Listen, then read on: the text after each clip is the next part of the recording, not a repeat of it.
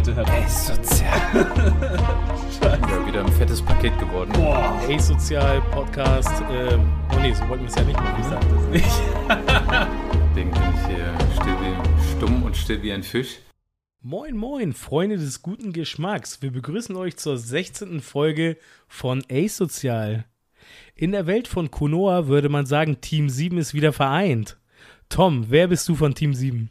Ähm, Sasuke? Ja, okay, kommt hin, oder? Carlos, was sagst du? Würde ich sagen, ja, passt. Ja, wer bist du, Carlos? Äh, Kakashi. äh, das wollte ich sagen. ich, ich habe das doch vorbereitet.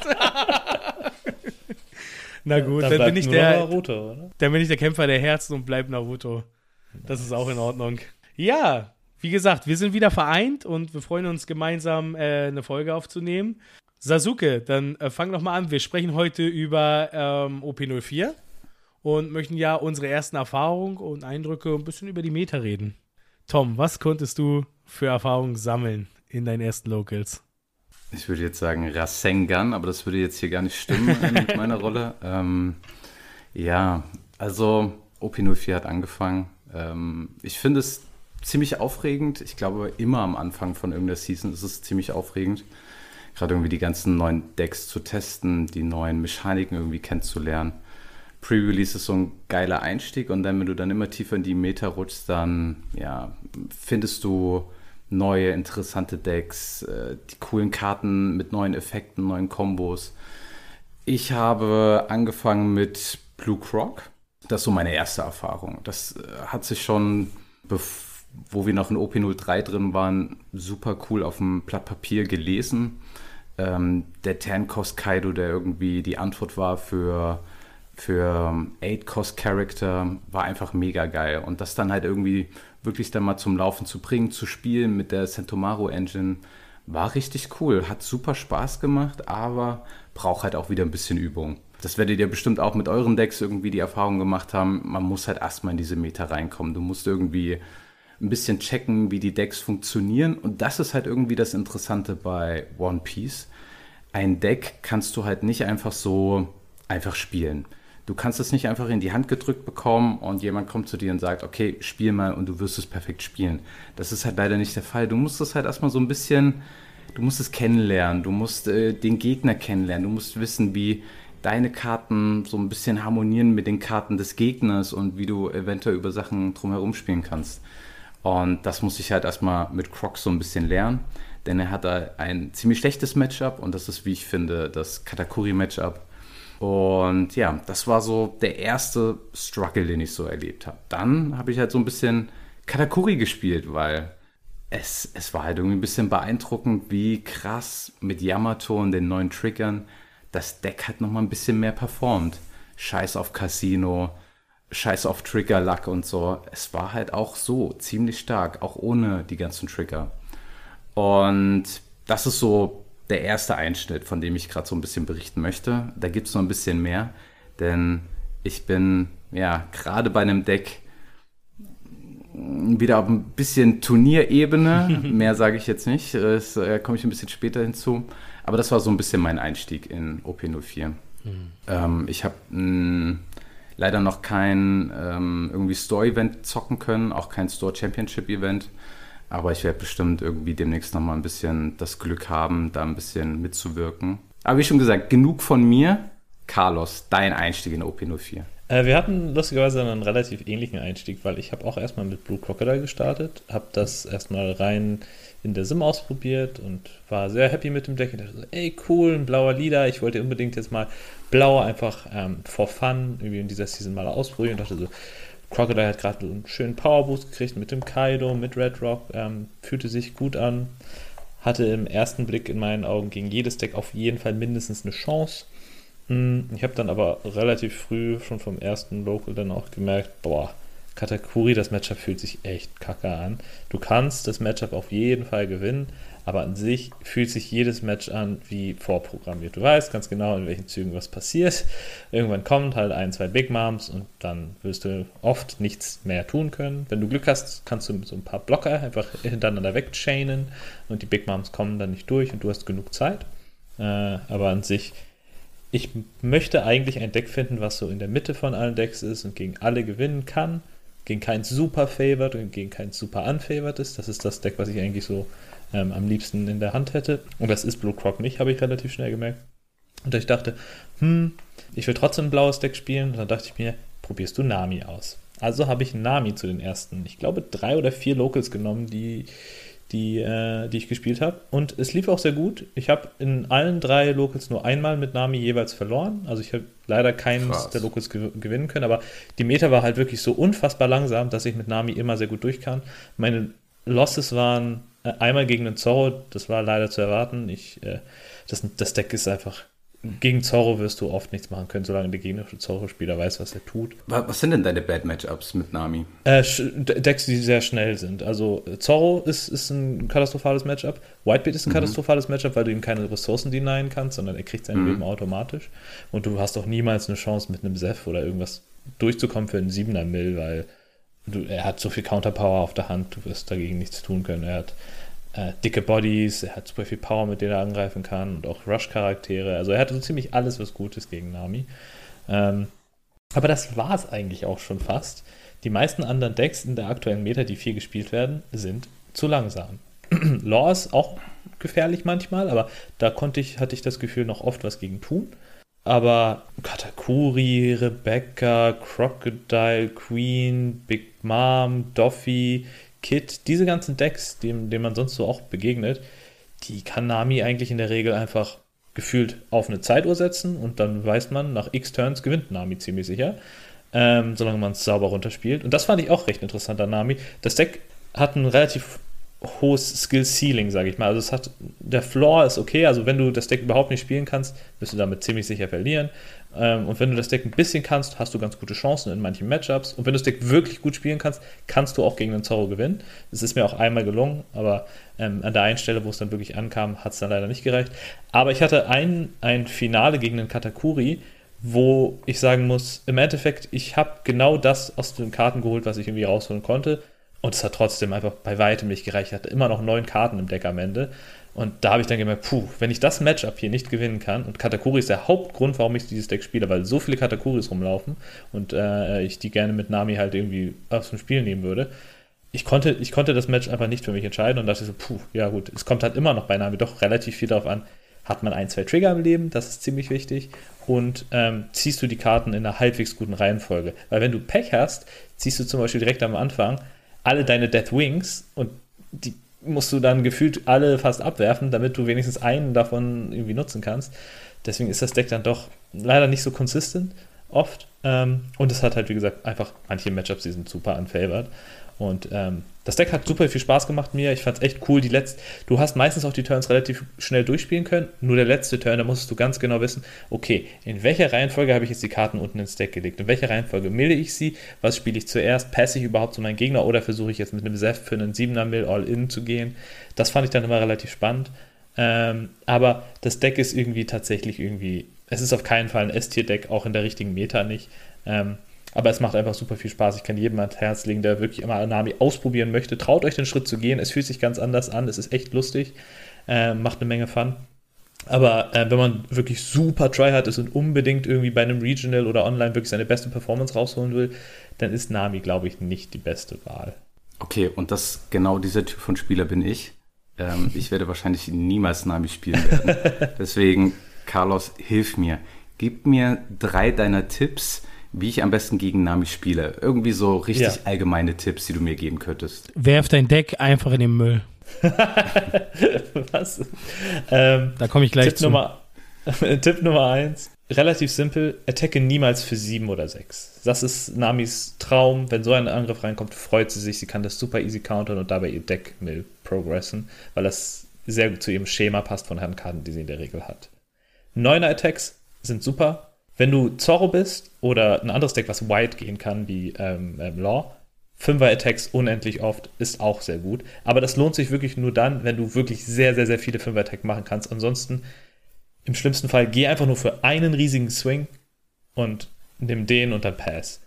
Ähm, andererseits, Tipp Nummer zwei, greif einfach gar nicht an, wenn es sich für dich nicht anfühlt, als würde es sich lohnen. Zum Beispiel, wenn du äh, ein Katakuri-Spieler bist oder ein Whitebeard-Spieler und sagst, diese Runde kann ich einfach nur einen dicken Buddy aufs Feld hauen und das war's. Mein gegnerischer Name, mein, der Nami-Spieler hat vielleicht neun Don offen. Wenn du dann einfach nur einen Whitebeard spielst oder eine Big Mom oder einen Perospero, der Zug fühlt sich für Nami furchtbar an. Sie hat nichts gemacht, außer eine Karte zu ziehen und du hast jetzt einen riesigen Threat auf dem Board, der nächste Runde für 9, 10k vielleicht swingt. Ähm, das ist auch super, um das Game irgendwie voranzutreiben. Also du würdest auch empfehlen, da mit dem Leader nicht zu swingen. Auf keinen Fall. Wenn sie einen neuen okay. Don oder sowas offen hat, oder irgendwie, wenn sie fünf Don offen hat und du machst nur zwei Fünfer-Swings oder so, auf gar keinen Fall attacken. Das lohnt sich nicht. Da, da wird sie nur vorankommen, eventuell sogar Karten ziehen, durch Love Love Mellow zum Beispiel.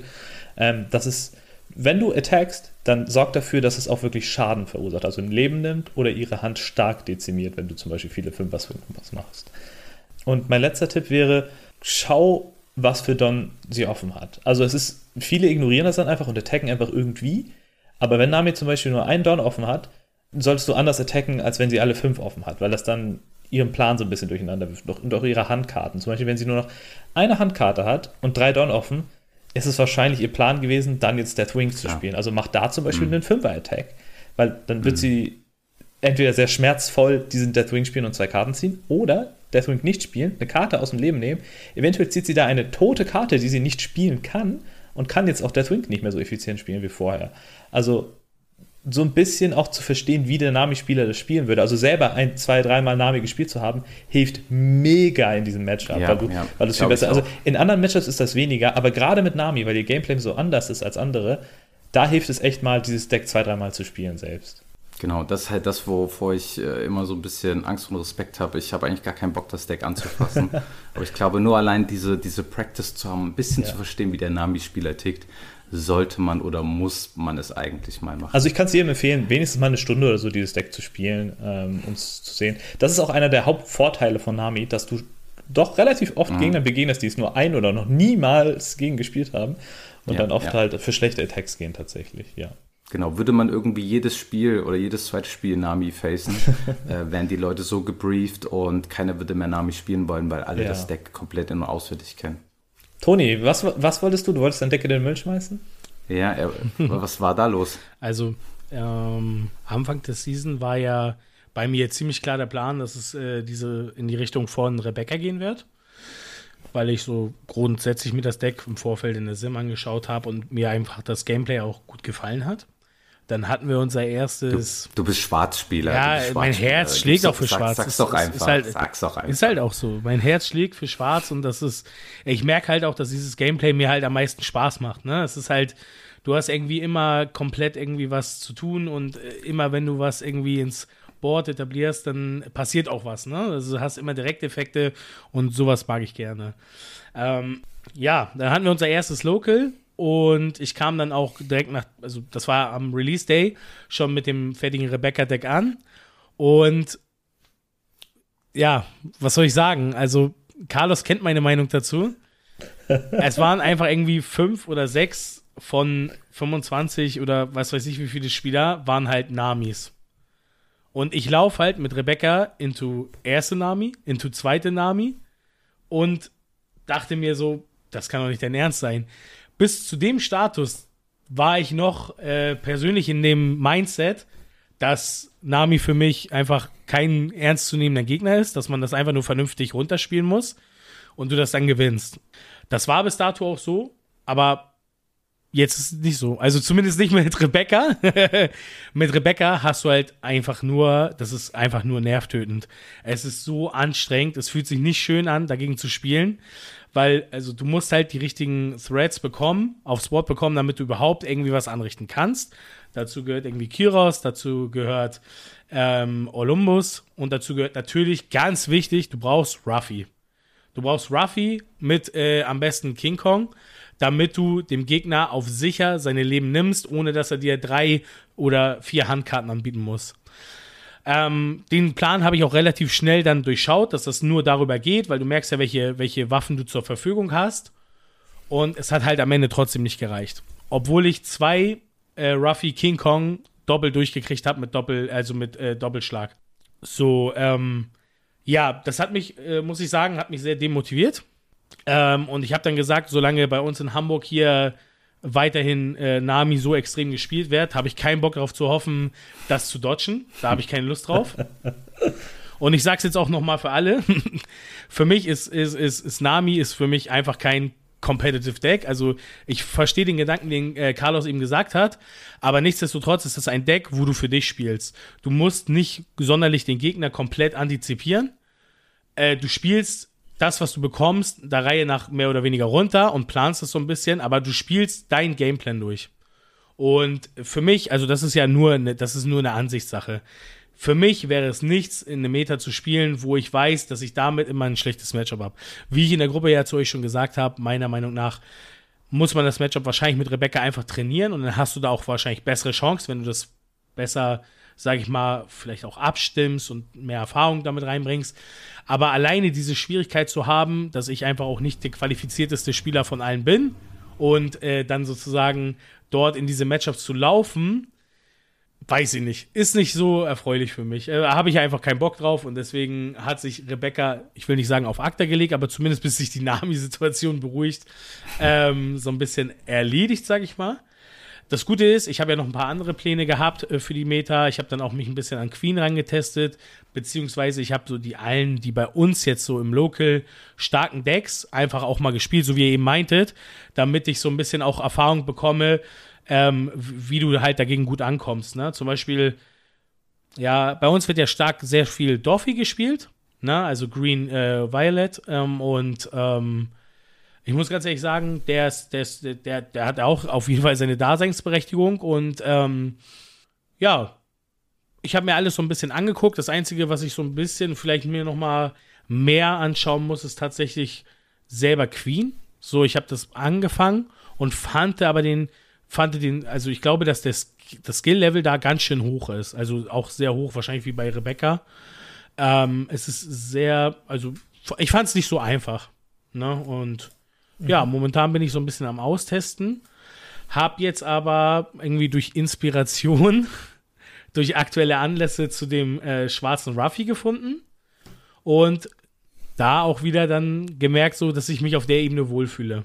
Also da muss man sagen, es ist ja ein sehr starker äh, Marine-Tag und mit dem Marine-Tag habe ich mich bisher immer wohl gefühlt und ja, habe das jetzt noch mal ein bisschen hin und her gebastelt, weil ich mich, sag ich mal, inspirieren lassen habe von dem äh, Deck von Justin, der da relativ erfolgreich war und muss sagen, das funktioniert so auch noch relativ gut. Also man kann das jetzt in der aktuellen Meta meines Erachtens spielen und äh, ja, ich muss weiter meine Erfahrungen sammeln. Bisher gab es noch kein Matchup, wo ich nicht gemerkt habe, entweder ich habe einen Fehler gemacht und weiß, dass ich daran gescheitert bin, oder ähm, das war jetzt kein Matchup, wo ich gesagt habe, es wäre unmöglich gewesen, das zu gewinnen.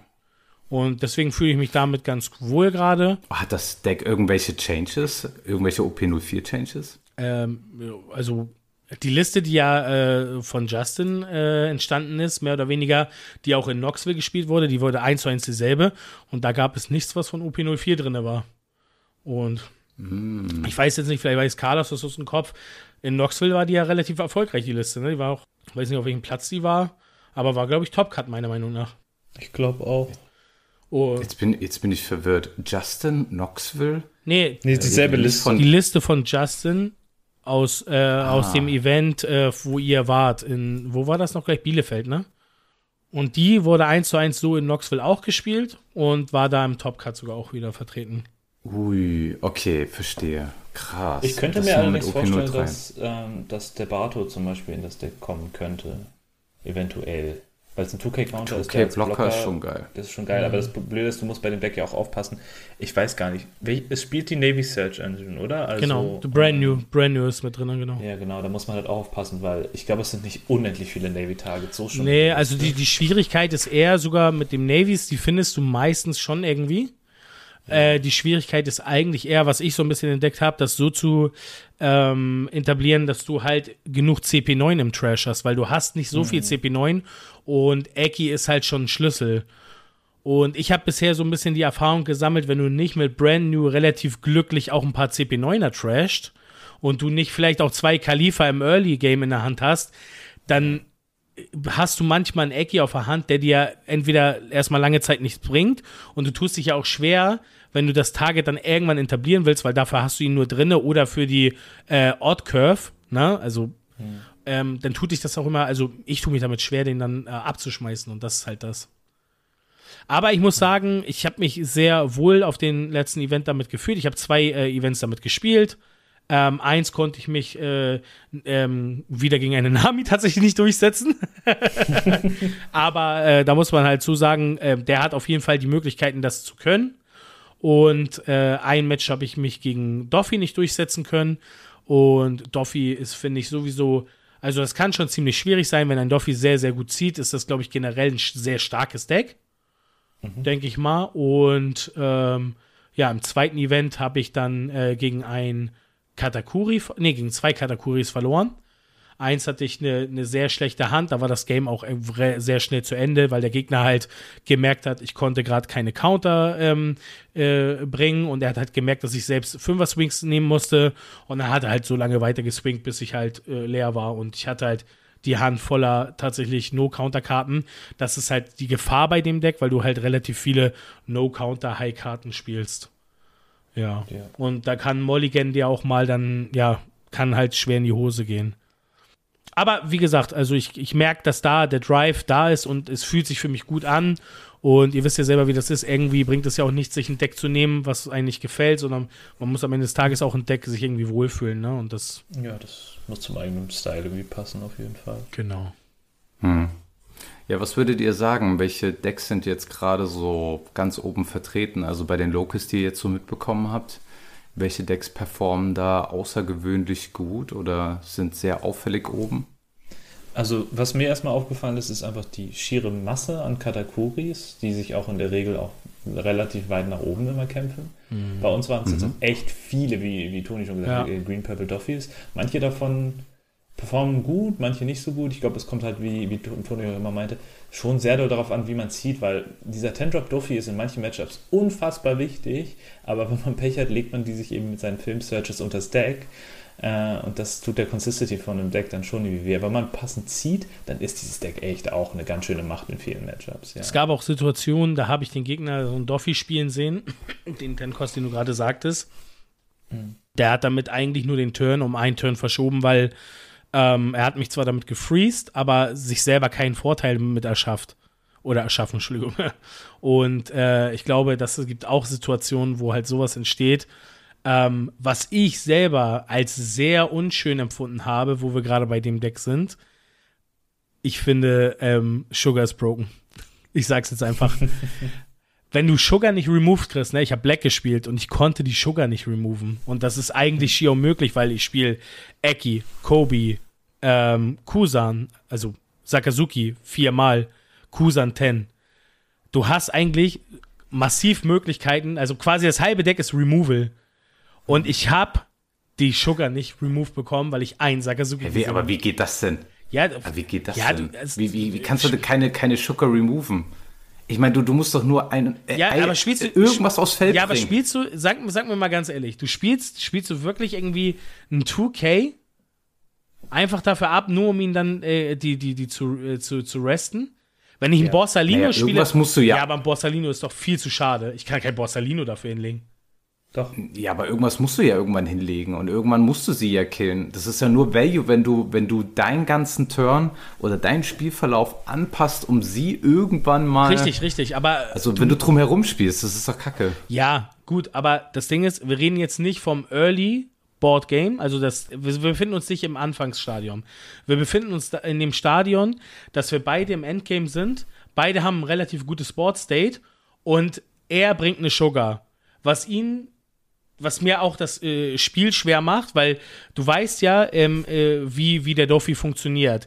Der hat in der Regel ja nicht äh, nur eine Sugar und dann ein Buddy da stehen, sondern der hat auch drei Blocker. Das heißt, ich spiele mein Borsalino, er restet seine Sugar und ich gehe mit drei Targets rauf und er spielt zweimal Spiderweb und ich komme gar nicht an die Sugar ran. Verstehst du? Also ich muss. Also Toni, Toni, ja wenn du Schwarzspieler bist und da sind noch drei Blocker, dann hast du irgendwas falsch gemacht. ja, genau. Das, Case closed. Das ist, das, Case closed. Totschlag.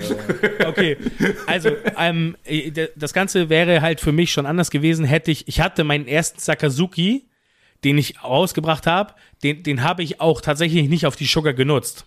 Ab dem Zeitpunkt, wo ich wusste, dass ich nie wieder was anderes ziehe zum Removen, hätte ich das natürlich dementiert und ich würde jetzt auch immer anders an die Sache rangehen und mir sagen, okay, es fühlt sich nicht gut an, aber die Sugar muss einfach instant weg. Sie ist halt sogar mhm. schlimmer als ein Ten-Cost Kaido, der dann auf dem Feld steht. Vielleicht für mein Game. So, das muss man mhm. halt, muss man abwägen. Na? Ne? Also was, was ich immer ganz gerne mache, ist einfach, wenn du, sagen wir mal, du hast irgendwie ein 5, 6K Buddy auf dem Feld und äh, du hast die Möglichkeit, ein 7, 8K Buddy auf dem Feld zu, zu deployen, dann ist es ganz geil, erstmal mit deinem Buddy anzugreifen, dann deployst du den 7, 8K Buddy, dann wird der gerestet und du kannst eigentlich davon ausgehen, der wird nicht attacked und dann attackst du eigentlich mit deinem Leader, wenn der hoffentlich kein Blocker steht, die Schuppen. Ja, aber das war diese. Das, das, ist eigentlich so. Das, das ist ja klar. Das ist ja das Einmal-Eins. Aber die Situation hat das ja nicht ergeben, weil er schon zwei oder mehrere Blocker dann draußen hatte. Wenn du gegen Doffy spielst im Endgame, hat er entweder ein oder zwei äh, 7K äh, Ruffies draußen, into äh, noch irgendwelche anderen. Das ist halt das Ding. Ja. ja, also was mir an Sugar nicht gefällt, ist das, was du meinst, Toni wenn du Removal für sie hast, ist sie einfach wertlos. Genau. Fast. Und wenn, wenn, du keinen Removal hast, dann bist du, du bist ziemlich am Sack. Genau, also genau. Ich hatte es halt jetzt auch in vielen Games. Ähm, ich ich, ich habe einige Mal Whitebeard into, into den Doffy gespielt und ähm, wenn ich einen Marco ziehe, dann denke ich mir so, schön, dass du Sugar gespielt hast. Du hast gerade einfach nur eine Handkarte verloren. Das ist das perfekte Target für mich. Mein Marco hätte sonst niemals Value gekriegt. Aber wenn ich den nicht ziehe, dann spiele ich ganz oft einen 2K aus meiner Hand Alleine damit ich diese scheiß Sugar angreifen kann, weil sonst werden im Late Game meine Charaktere alle nur gerestet und gekillt, mhm. weil mein Gegner ja keinen Grund hat, auf mein Leben zu gehen, sondern dann einfach voll auf Board gehen kann die ganze Zeit. Und so gesehen, es ist halt ein riesiger Unterschied, wenn ein Whitebeard einen Vista oder einen Marco zieht für die Sugar oder nicht. Mhm. Das, das, das alleine ist schon echt ein komisch. Du, du hast als Whitebeard ja sogar noch weniger Removal als ich. Ja. Und ich konnte ja. mich ja sogar noch darauf verlassen, zu sagen, irgendwann muss eigentlich ein, Removal kommen. Ich müsste ja, ja. perspektivisch einbekommen. Und das war halt auch mit Du spielst nur mit einem Searcher mit Schwarz, richtig? Ich habe nur Brand New, ja. Hm, okay, das wäre halt noch so genau, deine Chance, genau, irgendwie genau. den zu killen. Ja, ja, hm. ja, ja. Den würde ich auch, auch safe, wenn sie den restet, so, weil ich mit anderen, allen anderen schon angegriffen habe, wenn mir das bumst, so, soll sie den resten. Ab einem gewissen Board State ist dir auch egal, ob dein äh, 3K Buddy dann gerestet wird. Das, das interessiert dich. Selbst wenn er den danach angreift, dann freust du dich ja sogar noch. Mhm. Ja. Okay, ich habe noch eine Frage. Was sind die underrated Decks im Moment? Also gibt es ein Deck, was vielleicht irgendwie nicht so auf dem Radar ist, was aber gerade viel gespielt wird? So ein underrated oder so ein Underdog-Deck. Vielleicht auch in der Sim. Also, okay, ich gebe euch ein Beispiel. Blue Purple Kaido ist zum Beispiel was. Carlos hat mich immer ausgelacht, wenn ich das Deck irgendwie mal äh, erwähnt habe, aber ich habe das Gefühl, viele spielen dieses Deck. Mhm. Ja, würde ich auch so unterschreiben. Die neuen blauen Karten, die Animal Kingdom Engine, die neue, hilft dem Deck auch total. Äh, das Deck hat Potenzial, aber es gibt wenig Grund, diesen Leader irgendwie vor zum Beispiel Blue Croc in meinen Augen irgendwie bevorzuziehen. Der Ramp ist nicht irgendwie stark genug, um ähm, ein fünftes Leben und die Leadability von, von Crocodile irgendwie aufzugeben, finde ich persönlich. Also ich habe das Gefühl, dass es gibt einige Decks, die schwirren so in einem Kosmos von, die sind auf jeden Fall ähm, spielbar, aber sind einfach in vielen Punkten ein bisschen schlechter als ein Gegenstück. Zum Beispiel auch ähm, die gelbe Yamato würde ich momentan auch niemals Katakuri bevorzugen. Das Meta ist deutlich langsamer geworden und Yamato kriegt aus ihrer Leader-Ability dann oft gar nicht so viel Value raus, wie Katakuri dann äh, aus der Big Mom, aus der 10er Big Mom. Er kann einfach dadurch, dass das Meta so langsam geworden ist, in der Regel zwei Stück spielen, falls er sie findet, vielleicht sogar noch eine dritte. Ähm, und dadurch ist irgendwie viel so ein bisschen obsolet aktuell, äh, aktuell finde ich. Ich finde ein Deck, das super viel Potenzial hat, was viel zu wenig gespielt wird, ist in meinen Augen tatsächlich Queen. Äh, Queen kann in dieser Control-Meter auch total viel machen. Die Games dauern so lange, da kannst du jede Runde einfach wieder ein neues Leben hinlegen. Es ist halt ein bisschen schwieriger zu spielen. Man muss oft Dinge irgendwie im Voraus planen und dann mit Perona sich die Trigger richtig zurechtlegen, die man sich dann ins Leben legt. Ähm, ich glaube, viele trauen sich an das Deck nicht ran, obwohl es echt auch sehr stark ist. Ich glaube, der Einstieg ist da so schwer. Ja. Ich bin aber auch ehrlich, ich verstehe auch manchmal nicht, wie ich gegen Queen spielen soll. Mhm. Also ich verstehe es manchmal nicht, wann versuche ich aufs Board zu gehen, wann versuche ich ihm das Leben zu nehmen, äh, wie viele Handkarten muss ich irgendwie beachten, die er gerade auf der Hand hat oder so. Ähm, check ich manchmal nicht. Das ist mir, ich glaube, ich muss es selber mal gespielt haben, um es irgendwie zu verstehen. Aber für, für mich war es halt immer so, okay, du musst Buddies deployen, die müssen irgendwie auf dem Feld sticken und dann Vollgas nach vorne. Das war eigentlich immer nur so die Devise, die ich gegen Queen hatte. Ich habe tatsächlich für mich so ein bisschen die Erfahrung gesammelt, aber ich weiß nicht, ob das, das, ob das tatsächlich die Lösung ist, aber so habe ich es relativ ja, gut äh, überschaut. Bei Gabe generell ist eigentlich immer, ich conteste immer alles auf dem Board, erstmal bevor ich aufs Leben gehe. Weil da potenziell halt was drin ist, was mir dann irgendwie so zu einer Gefahr wird. Und ich hatte es tatsächlich einmal, dass ich, ähm, das war gestern Abend, habe ich in der Sim gespielt und ich hatte halt massiv das geile Board. Ich hatte halt zwei Borsalinos, ich hatte einen Tenkos Kusan und ich glaube, ich hatte einen Sakazuki auf dem Feld und bin dann vor Finish gegangen. Der Typ hatte nur noch ein Leben, hatte aber ein paar Handkarten. Bin vor Finish gegangen und er hat im letzten Live und ich Idiot bin halt zuerst mit dem Borstas reingegangen. Das war halt, aber ich dachte mir, ey, wenn ich, wenn ich, wenn ich fünf Swings habe auf ein Leben mit fünf Handkarten, kann es eigentlich nicht mehr schief gehen. Und hab dann auch so ein bisschen Brain AFK das einfach runtergespielt. Und im letzten Live hat er halt beige gezogen und mir mein äh, Tenkos dann sozusagen ähm, Tenkos Kusan hm. gebasht und gestoppt, damit gefreezed. Und das war genau der letzte Swing, der hätte durchkommen müssen, den er auch safe nicht verteidigen konnte. Und mhm. äh, ich glaube, es ist schon das Richtige da, einfach manchmal wirklich Board contesten und dann das Leben vielleicht einfach stehen zu lassen, bis der Moment kommt, wo du sagst, egal ob er jetzt beigt, ob er brülliert oder sonst irgendwas, ich kann danach trotzdem noch mindestens ein oder zweimal swingen. Das war so die Erfahrung, die ich gesammelt habe. Gegen Gelb, gegen Trigger auf jeden Fall. Ja. Also da, da muss man auch erstmal die Erfahrung machen, in die Fehler reinlaufen und so dass du immer irgendwie bedenken musst, okay, lohnt es sich jetzt noch einmal anzugreifen oder lasse ich das Board State einfach so und versuche im nächsten Turn einfach zu finishen oder in den nächsten zwei. So, weil wenn, du musst halt immer gucken, was wäre der schlimmste Trigger, der kommen könnte. Davon musst du halt immer ausgehen. Und, ähm, und das musst du halt irgendwie kalkulieren, ein bisschen drumherum spielen. Ich habe es tatsächlich sogar ähm, gestern mal gemacht, dass ich ihm, weil ich so ein bisschen im Testing war, habe ich ihm mit Black Luffy gestallt auch. Also das heißt, ich habe die ganze Zeit nur Board contestet und danach Board etabliert bei mir. Weil ich wusste, okay, mit meinen, äh, mit meinen, äh, wenn ich genug Blocker habe, kann ich mir das ja auch leisten. Gerade wenn ich irgendwie ein paar Borsas habe, weil er muss halt ja mehr bezahlen, um zu swingen. Und das hat auch recht gut geklappt. Das einzige Problem, was nur irgendwann entstanden ist, ist, äh, dass er, wenn er ins späte Game kommt und ich, sag ich mal, auf Slowplay gehe, er hat seine Yamato extrem hohes Volume weil der konnte dann äh, danach mir meine dicken Buddies halt einfach schießen dadurch. Weil du ja, ich habe ihm kein Leben genommen und er hat mir äh, dann entsprechend auch kein Leben, weil er wollte auch contesten dann erstmal. Und dann konnte er auch mal ohne Probleme Yamato mit einem 8, äh, in 8K Buddy Swing, also äh, 8 Kost. Das hat also nicht so gut geklappt. Das, das ist übel. Nee, das ist dann nicht so gut, ja. Aber einfach mal die Erfahrung so ein bisschen geteilt. Ja, das Problem an den Game Triggern, das mir echt überhaupt nicht schmeckt, was, was du eben meintest, Tom, du musst gucken, was ist der Worst Case und äh, damit zu rechnen. Es gibt Cases, da kannst du nichts machen. Entweder hat er einen BG mhm. oder einen Thunderbolt oder einen Blocker und alles ist für dich einfach scheiße. Du kannst nicht drumherum spielen. Ich hatte zum Beispiel öfter die Situation, mhm. ich hatte einen Unblockable äh, Rush Luffy auf dem Feld. Mein Gegner hatte noch ein Leben, das er sich nach unten gelegt hatte mit Katakuri und jetzt muss ich halt rechnen. Es ist ein BG, ist egal, wie ich angreife. Er blockiert eh einen Angriff. Ist es Blocker, sollte ich mit meinem Leader zuerst attacken, damit ich danach anblocke mit, mit Luffy direkt gehen kann. Ist es Thunderbolt, sollte ich zuerst mit Luffy attacken, weil der Thunderbolt auf meinen Leader kann er nicht benutzen. Also, es ist so ein bisschen, okay, was ist jetzt am wahrscheinlichsten, was ist eventuell schon im Trash und äh, einfach Casino spielen und hoffen, dass es nicht das ist, was am schlimmsten für dich ist, weil du oft tatsächlich gar nicht drumherum spielen kannst, in meinen Augen. Und das finde ich echt blöd an dem Deck. Gerade mit Beji mhm. haben sie eine Karte eingeführt, wo ich mir denke, ich verstehe nicht, warum es die gibt. Es ist einfach nur ist random so einen Angriff blockieren. Und es ist ein 2K-Counter. Ich, ich, ich verstehe es nicht. Richtig. Das ist einfach komplett random. Ja, schon strong. Ich wünschte, es hätte wenigstens strong. eine Kostenrestriktion oder sowas, dass es nur auf Charaktere geht, die irgendwie. Ja, schmeiß eine Karte ab oder sowas. Oder irgendwie sowas, ja. Das ist schon. es ist halt schon. Dafür, wie stark es ist, ist es halt komisch, dass das auf einen random Faktor halt gepackt wird. Weißt du, packst ihn mit einer Big Mom irgendwie einen Beji dann oben aufs Leben und der entscheidet dann eventuell einfach das Spiel.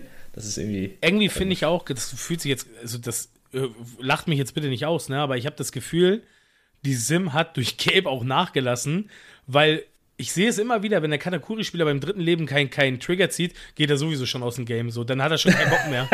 das ist so quatschig, ey. Das ist so wild. Wenn der keinen Trigger zieht, dann, dann, äh, dann sind alle anderen Faktoren schuld. Das ist halt so. Ja, stimmt. Hast du mal irgendwie letztens so einen Screenshot gepostet? ja. Mit was habe ich da? Mit Croc oder was? Irgendwas Blaues habe ich gespielt, auf jeden Fall. Ja, ja genau. Ja.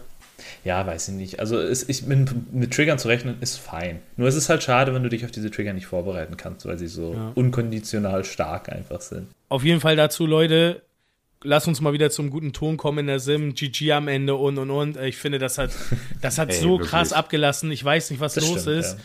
Das war am Anfang, war in der Sim, das gehörte zum guten Ton, dass man GG schreibt, mhm. auch wenn man Salt You Mad ist oder oder oder. Und jetzt gehen die Leute frühzeitig aus dem Game, man spielt keine Games mehr zu Ende. Gut, dass man irgendwie nicht fünf Games hintereinander gespielt hat, das war schon eh und je, glaube ich, in der Sim so. Aber das ist so wild geworden und das ist, äh, finde ich, ist, also es ist nicht schön geworden in der Sim. Das ist, hat echt abgebaut. Ertappt ihr euch auch immer, das Spiel ist vorbei, du bist gerade dabei, GG zu schreiben und dann ist es schon ja, ja, ja. Also, und dann hängt dann bei mir noch drei Games immer noch dieses GG im Textfeld. Ey, Leute, es ist, es ist ein Genuss, auch einerseits, ne? Ich kann die Uhr danach stellen, wenn du mit Black Luffy ähm, den, den äh, Shanks etablierst und ihn das ganze Board nimmst. Egal welches Deck. Aber Laws am meisten, wenn es dazu kommt, er geht sofort raus. Da gibt es keine Wenn und Aber. Die gehen sofort raus. Das machen die nicht mhm. mit. Dann spiel mal Nami in der Sim und guck dir an, wie viele Leute das ich, Spiel einfach instant ich, verlassen. Ich weigere mich, dieses Deck zu spielen. ja. Ah, ist es so, so, schlimm, dass die Leute einfach liefen, weil sie ja. Nami sehen und denken, ah, okay, Kackdeck ja. braucht kein Mensch? Ja, ich glaube, die sehen okay. das dann einfach so wie Toni. es, muss auch, es muss auch Menschen von der Seite geben. Aber ich muss ehrlich gestehen, ich bin mittlerweile auch ein Typ, der, wenn ich sehe, dass irgend so ein Trash-Deck äh, gerade am Start ist, ähm, dass ich einfach rausgehe. Ach echt? Das ist mir dann mittlerweile auch ein bisschen zu blöd, ja. Oder, oder meine, ist so ein bisschen Zeitverschwendung für mich. Mhm dann, dann lieber gleich am Anfang rausgehen ähm, und äh, sagen, okay, es ist jetzt nicht so mein Match. Weil ich habe ich hab zum Beispiel ich keinen Bock gegen, äh, gegen ein, keine Ahnung, Iceberg zu Ich wollte es gerade sagen, so. Mann. Ähm, der, den ich vielleicht wirklich nie sehen werde in echt und ähm, keine Ahnung, da ist mir halt die Zeit zu schade, wenn ich mal an der Sim bin und ein paar Games zocke und ein bisschen testen möchte, dann gegen so einen Trash-Deck zu ja, spielen. Ja, Tom, dann sei froh, wenn du im Regional nicht auf äh, Malte Bar triffst. Der spielt nämlich Eisberg hin und wieder. Oha. ich, ho ich hoffe gut. Ich hoffe, er holt immer die Winnerkarte. Also einer von uns hatte auch in äh, Bielefeld einen Filmshanks als Gegner. Allerdings war das nur sein Test-Pairing. Danach hat er ihn nicht mehr getroffen. Also ich weiß aber, ich weiß zu 100% was du meinst. Also manchmal fehlt mir auch die Muße, dann irgendwie gegen so ein Deck zu spielen. Also ich wollte auch eben genau Iceberg als, als, als äh, ja, Antwort bringen, aber ich finde auch sowas wie A-Long oder so. Ich weiß nicht, wahrscheinlich gibt es da irgendwie seine äh, Daseinsberechnung auch, aber irgendwie denke ich mir dann, dass der Fall tatsächlich jetzt sich eine 20 Minuten konzentriert irgendwie hinzusetzen, dafür, dass ich es irgendwann ein einziges Mal treffe und dann mit hoher Wahrscheinlichkeit sogar, wenn ich es nicht falsch runterspiele, auch gewinne, ist mir dann doch dann zu wild. So, das klingt zwar richtig despektierlich, aber irgendwie ist es so. Äh, sag, sagen wir mal der, der Sakazuki-Lieder äh, in Schwarz. Ich finde, das ist nochmal ein Lieder, gegen das kann man, oder gegen den kann man definitiv spielen, weil das Deck ist trotzdem Meta. Also die Karten, die drin sind, sind absolut Meta, der Bild Meta. Da, da kann man schon dagegen spielen, aber ein Deck wie Iceberg oder Leader, die halt komplett auf irgendwas anderes aufbauen, was es so in der Meta nicht gibt, macht halt irgendwie keinen Fun. Ja. Also für mich zumindest. Oder, oder doch, es macht Fun, aber wenn du halt wirklich für na nü, na na, ähm, wenn du halt wirklich für, für, für irgendwelche Regionals testen möchtest und so, dann ja, wirst du halt deine Zeit ordentlich nutzen. Ja, deswegen gibt es ja auch ein paar Spieler, die dann drin haben im Nickname dieses äh, Testing for Meta oder sowas. Das haben die ja manchmal drin. Ich kann es auch verstehen. Nicht nur Testing for Meta und dann steht noch in Klammern, please only Top Card Players.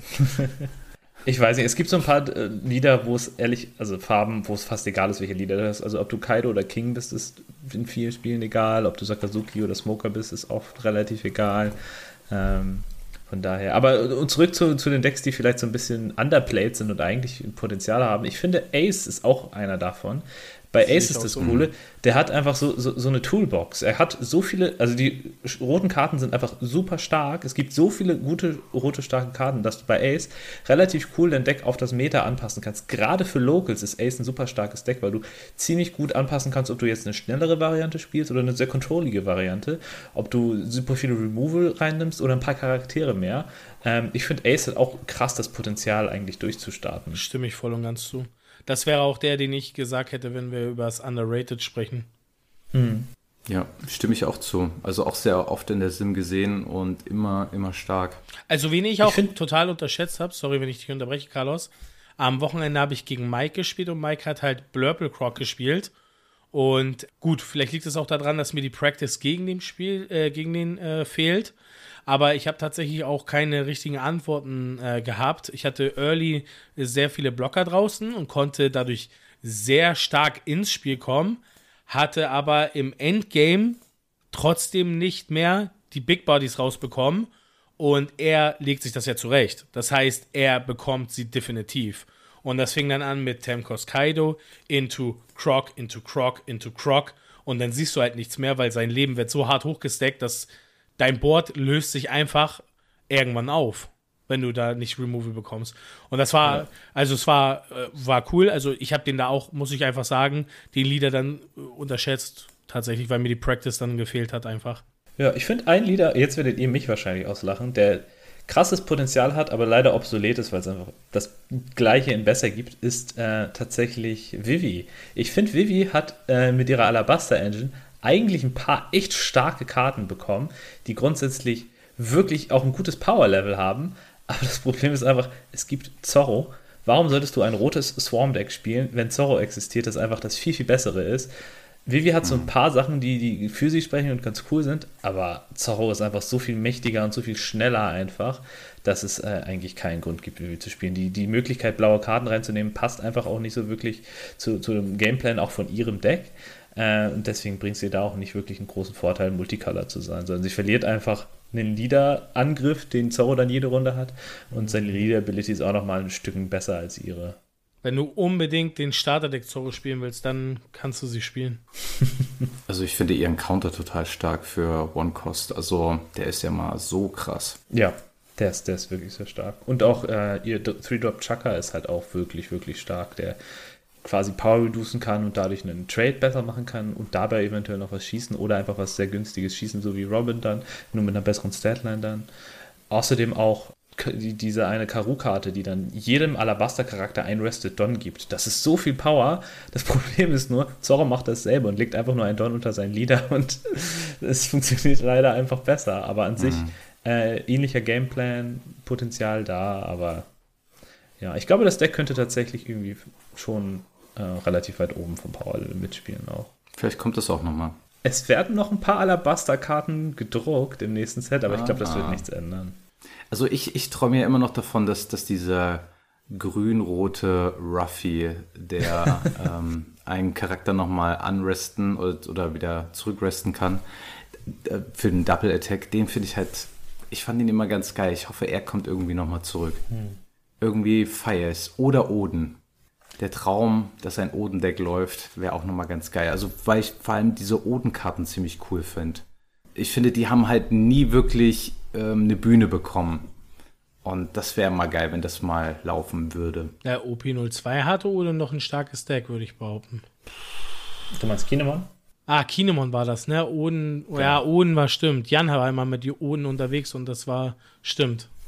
So, ja. Ja, Jan war, war der Odenmeister. Ja. Ähm, aber sonst habe ich halt nie jemanden gesehen, der Boden gespielt hat. Jan hat auf jeden Fall halt damit schade. gut geflext bei uns im Local, das stimmt schon. Ja, auf jeden Fall. Boden war echt ein cooles Deck, das Problem ist nur so ein bisschen, er hatte eine super starke Karte, Denjiro, die, mhm. war, die war wirklich insane gut, wenn du die gezogen hast und die Board Presence schon hattest, mhm. dann konntest du relativ mhm. stark snowballen aber die musst du haben und dann eh schon Board State gehabt haben. Und das Deck war ziemlich irgendwie eine Richtung. Wenn du eh schon gewonnen hast, dann war er sehr gut, auch noch mehr Tempo aufzubauen dann und so. Und dann mit ähm, Kinemon, einen Reise-Restand, noch mehr Card Draw. Und es war so total der Snowball. Aber es hatte halt so null Comeback-Potential, wenn der Gegner eh schon irgendwie die Oberhand hatte. Und äh, ja, aber an sich voll das coole Deck. Jan hat das mal mhm. gespielt. Die Kombo war eigentlich auch ganz geil. Dass er er hat den 8-Kost-Kit rausgebracht. Mit Oden. Und dann kann er ja irgendwie, wenn, verbessert mich bitte, er kann Dons restanden oder was war nochmal gerade seine Fähigkeit? Jetzt bin ich. Ja, genau. Und dann hat er den äh, Killer rausgebracht und den Don attached. Mhm. Das ist halt ein mega starker Zug sozusagen. Und ähm, ja, nicht nur das, er kann halt zwei Blocker, glaube ich, spielen, oder? Er kann nee, du brauchst den, ja den Kit du brauchst ein Kit, aber auch einen Don dran, ne? Mm, ja, geht ja trotzdem. Du kannst ja du kriegst zwei. Äh, Kit spielen, ihn resten, dann spielst du einen Killer, dann kannst du einen B spielen und dann das eine andere Don an äh, Kit ja, vielleicht, Dann hast du sozusagen zwei. Vielleicht hat er es auch genau so gemacht. Blocker. Also das war so megamäßig stark und das dachte ich auch so, mhm. muss halt bis dahin kommen und danach ist halt dann auch schon schwierig, wenn du dann nicht ähm, ja, äh, dicke Boys rausbringen kannst, die dann äh, direkt removen, sonst ist es schon schwer. Das war schon ganz cool. Aber ich kann mir die, das ist ja, das ist ja generell auch so eine allgemeine Frage, die du so ein bisschen eben gerade in den Raum geworfen hast. Die Frage ist halt, ob wir irgendwann in den Zyklus bekommen, wo ähm, unsere alten OP01-Karten zum Beispiel vielleicht rausrotieren und dann nur noch ab OP2 zählt, oder ob wir irgendwann einfach auch aus Faulheit des Herstellers wieder mehr für Navy bekommen, mehr für Straw Hat bekommen, mehr für das und das bekommen. Ähm, weil das wird das Normale von der Welt sein. Die werden sich nicht immer mehr Begriffe ausdenken, sondern irgendwann wird sich das wiederholen. Da ist nur die Frage, ob wir die alten Karten dann noch haben oder ob sie in irgendeiner Weise rausrotieren, weil, also ich kenne es von allen Kartenspielen so, dass sie irgendwann sagen, okay, das Pack entfällt jetzt. Das ist ja auch einfach sinnig, äh, ja, für den Verkauf, sage ich mal. Ja, wir, sind, wir haben jetzt noch nicht mehr den ersten Geburtstag gefeiert. Ich glaube, von der Rotation sind wir wirklich noch sehr weit. Das, ja, darum ging es ja nicht. Es ging jetzt allgemein um die Frage, ob wir vielleicht das nochmal sehen, dass zum Beispiel ähm, Kinemon war ja jetzt ähm, Wano Kuni. Sehen wir Wano Kuni nochmal, bevor altes Wano Kuni entfernt wird? Das meine ich damit. Klar, klar, das meine ich ja auch damit. Dass wir sind noch so weit von einer Rotation entfernt, dass das auf jeden Fall passieren wird. Es werden noch Karten kommen, die Potenzial haben in den alten Decks, mhm. die sicherlich nicht darauf ausgerichtet sind, was sie, womit sie auch spielen können, ist dann neue Navy-Karten zu drucken, aber eben in einer anderen Farbe. Das wird ja passieren. Die werden einen neuen Sakazuki-Lieder machen, der, der Hauptidentität ist dann blau und die ganzen neuen Navy-Karten sind dann blau. Das ist dann mhm. halt nicht so gut kombinierbar mit den alten schwarzen, aber der neue Leader ist blau-schwarz. Oh, was für ein Zufall, er kann beide Archetypes dann kombinieren. Das hast du ja genauso quasi mit Rebecca. Also ich meine, die, äh, ja. die Karten kannst du ja sonst nicht gebrauchen von Rebecca. Wie steht ihr denn im Allgemeinen dazu, dass wir uns ja diesmal in der Meta befinden, dass es sehr viel Schere, Stein, Papier ist? Also wir haben ja jetzt, ich würde behaupten, mehrere Favoriten, die an der Spitze des Eisbergs sind und mehr ja, Diversität als jetzt zum Beispiel zu UP03. Würde ich jetzt behaupten. Ja, ich weiß, was du, was du sagen möchtest. Ähm, ja, also du hast ja jetzt zum Beispiel Decks etabliert in OP04, die etwas gegen Zorro anrichten können. Also äh, Zorro hat jetzt wirklich ein Deck bekommen, äh, wo er wirklich gar keine Chance hat dagegen. Rebecca ist einfach zu strong. So, und ähm, jetzt kommt halt immer mehr dieses Schere-Stein-Papier-Prinzip halt durch, dass du halt wirklich nicht mehr ein Deck hast, was immer gut performt. Äh, sogar auch Whitebeard struggelt gerade mit Blue Croc. Das ist halt auch ähm, nicht easy für Whitebeard. So dass du wirklich jetzt schauen musst, okay, wie viele gute Matchups hast du, wie viele schlechte hast du und welches Deck bringst du dann sozusagen bei einem Turnier mit. Und ähm, ja, es gibt kein Deck mehr, was gegen jedes Deck eine Chance hat. Also nicht mehr so krass zumindest. Also ich muss sagen, ich erfreue mich der Tatsache halt schon, dass wir grundsätzlich, außer vielleicht jetzt das erste Event, wo wir im Atlantis waren, wo halt sehr viel Katakuri, sehr viel Dofi und sehr viel Nami gespielt wurde, ähm, das schon so eine krasse Diversität ist. Also ich würde jetzt einfach mal sagen, wir sehen schon sehr viele verschiedene Lieder aktuell. Und das finde ich an sich geil. Ja, also ja, es ist geil, aber man kriegt aber auch jedes Mal, jedes Mal wieder neue Lieder dazu. Ja. Also ähm, schau dir mal die Metalisten an mit den ganzen Liedern. Es wird immer voller und voller. Ich find's cool, ich find's geil. Ich find's auch geil, dass es so Lieder gibt wie Nami, ganz ehrlich, die einen neuen Spielstil mit reinbringen. Toni, du bist nicht so Fan, das haben wir jetzt mitbekommen, alles klar. Aber, ähm, aber ich finde das cool. So, und, ähm, und natürlich macht das auch Spaß, wenn du auf Locals gehst und du siehst immer wieder andere Lieder. Dass du nicht dieses Pre-Release-Gefühl hast, du kommst dahin und siehst nur Kids um dich herum. so, das ist halt kacke. Das ist halt geil. Du kommst bei den Locals hin und siehst da mal einen neuen Lieder, da mal einen alten Lieder. Da kommt einer mit Black Luffy an äh, und heißt Tony und äh, ist alles total witzig. Es ist cool. Ich, so, und ich finde, das kann auch ruhig so weitergehen. Diversität ist gut, Schere, Stein, Papier ist scheiße. Also ich finde es echt doof, wenn es dann halt irgendwie Lieder gibt, der Rebecca ist total polarisierend als Beispiel. Sie ist unfassbar gut gegen Zorro und sie ist unfassbar schlecht gegen Nami. Also ich finde es dann echt schade, dass du eventuell Glück hast und du spielst dann gegen fünf Zorros an einem Abend und denkst dir so, ja, moin, nehme ich mit. Und eventuell hast du Pech und spielst einfach gegen vier Namis oder fünf Namis und denkst dir, ja, nee, ich kann, hätte ich auch zu Hause bleiben können und einfach nur die Wand angucken können vielleicht. Ähm, das ist halt irgendwie schade ist Schere-Stein-Papier-Prinzip äh, nicht das ein, ein, guter Ausgleich, wie eine Meta sein sollte? Nee, finde ich nicht. Ich finde, ich find, Schere, Stein, Papier ist, ist genau das Gegenteil von einer guten Meta. Wenn die Decks äh, in, sich in einem Dreierzyklus so aufbauen, dass eindeutig klar ist, wer in welchem Matchup immer gewinnt, finde ich das nicht gesund. Was gesund ist, ist natürlich, wenn nicht, wenn es nicht irgendwie, was war, was war das vierte Brunnen? Wenn es einen Brunnen gibt, der gegen alles gut ist, das ist natürlich scheiße. Aber ähm, es sollte mehr sowas sein wie eine stumpfe Schere und ein hartes Blatt Papier. Weißt du, irgendwas, was halt nicht super eindeutig klar ist. Klar, es ist gut, wenn es gegen alles ein Gegenmittel gibt, aber es sollte nicht super stark dominant sein und dafür gegen etwas anderes super schwach mhm, sein. Mhm, mh, Sondern es sollte ein mhm. bisschen näher beieinander alles sein. Aber ich muss ganz okay. ehrlich so sagen, wenn ich wenn ich persönlich ehrlich bin, vielleicht sehe ich das aus der Sicht, aus meiner Ebene, wo ich mich als Spieler ansehe und nicht zu den Top-Leuten vielleicht äh, einkategorisiere, finde ich es schon angenehm, dass wir jetzt nicht sechs Whitebirds haben und am Ende stehen zwei Whitebirds im Finale. Das muss ich einfach ganz klar sagen, weil ich das viel geiler finde, wenn sie auf dem Weg auch nicht nur keine Gegner haben, sondern, weißt du, also vielleicht ist es jetzt ein schlechtes Beispiel, nehmen wir mal lieber Zorro, weil den sein schlimmstes Matchup war irgendwie eins, so nach dem Motto. Und ich finde es dann nicht in Ordnung, dass es Decks gibt, die halt irgendwie, wo das Schlimmste ist, dass du whiffst. So, du hörst ja bei Zorro hast du immer nur gehört, das Deck ist scheiße, weil ich whiffe. Du hast nie gehört, ja, gegen dem gewinne ich ja automatisch nicht. So, und das ist halt der Punkt. Dann finde ich es lieber geiler, dass du jetzt nicht mehr dein Auto-Win hast, wenn du deine Gegner dodgst. So, das, das ist halt der Punkt das Wort zum Sonntag. Aber es ist ja auch nur meine. ich, ich, ich gehöre ja auch nicht zu denen, die dann in den Topcut gehen, wo das alles maximal ausgerechnet ist. Ich bin Casual-Spieler, was das angeht und von daher. Ja, aber das, was du beschreibst, ist ja genau das, was der Fall ist gerade. Wenn du als Zorro-Spieler alle Rebeccas dodged, dann fühlst du dich richtig geil. Okay, dann habe ich den Abschluss gerade mhm. äh, falsch gesagt. Das wollte ich nicht damit sagen, sondern ich wollte es einfach nur vergleichen mit, der, äh, mit OP03.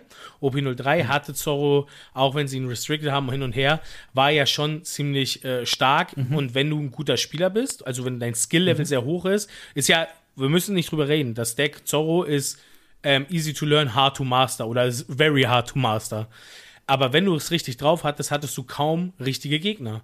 Und äh, das, lass dir das mal von einem Smoker-Spieler erzählen.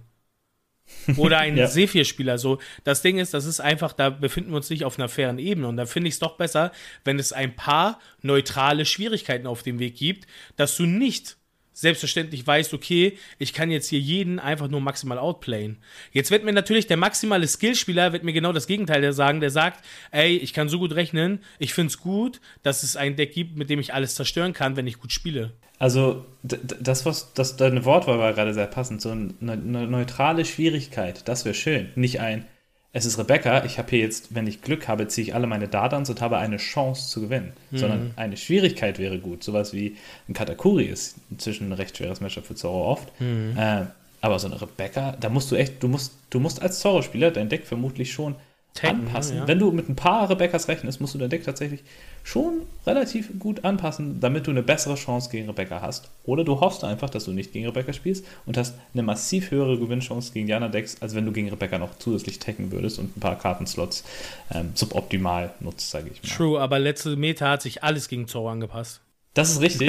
äh, das ist noch ungesünder. Ja. Aber ähm, dann würde ich halt eher lieber mit Restrictions arbeiten, anstatt so ein Archetype-Gefühl zu entwickeln, der dieses eine Finde ich auch gut, killt. ja. Finde ich auch gut. Und dann vielleicht, sagen wir mal so, wie haben wir das mal gesagt, mit der Bannkelle äh, oder mit der Bandkeule, vielleicht doch noch mal ein ja. bisschen, ja, doch ein bisschen härter zuschlagen. Ne? Also weiß ich nicht. Also, dass das am Ende, also ich glaube, es war auch nicht im Interesse von Bandai, aber gefühlt war ja, alle sagen, oh, Whitebeard ist tot, oh, Zorro ist tot, oh, Ace ist tot. Und selbst Ace hat am Ende der Meta auch bei uns in den Locals ja trotzdem noch überzeugen können in irgendeiner Weise. So von daher waren sie ja nicht tot. ich glaube, dann haben wir es für heute, oder? Männers, was sagt ihr? Denke auch. Klingt gut. Also es war auf jeden Fall ein schöner Einstieg in OP04. Bin gespannt, wie die nächsten Wochen ablaufen werden. Turniere stehen an. Mal gucken, was da geht. Wir freuen uns natürlich dann irgendwann wieder hier Fabi begrüßen zu dürfen. Gruß geht raus an dich, Fabi. dieses, dieses Wochenende ist ja direkt wieder ein großes Online-Turnier. Ist einer von euch oh, dabei? Wer, wer, nee, oh, ist leider das das nicht. Organized Play? Genau, Organized Play Events. Ja. Ich habe tatsächlich ein Ticket. Danach geht es für uns alle eigentlich schon online zum No Heroes, ne, oder? No Heroes am 14. genau. Ja, cool. Genau, drei von vier Wochenenden im Oktober haben ein Online-Event. Ich glaube, es sind alles Regionals. Sicher bin ich mir aber gerade gar nicht. Ich weiß es jetzt auch so gar nicht. Ja, coole Sache. Also wieder vollgepackt, so wie unsere Folge. Hm? Der Oktober ist wie die Folge vollgepackt. ja, wir beenden jetzt die Aufnahme und äh, bereiten uns ein bisschen auf äh, die Online-Turniere vor, oder? Schmeiß schon mal die Sim an. Okay, Geht's jetzt los? Geht los, geht los. Soll ich bisher Nami spielen, Leute? bitte, bitte. Die Nami. Werden wir niemals erleben. Die Nami zum Sonntag. ja. ja. Okay. Dann äh, wünsche ich euch noch eine schöne Restwoche und äh, genießt den Start von OP04. Wir verabschieden uns. Bleibt schön asozial. Bleibt schön asozial. Bleibt schön asozial. Bitch.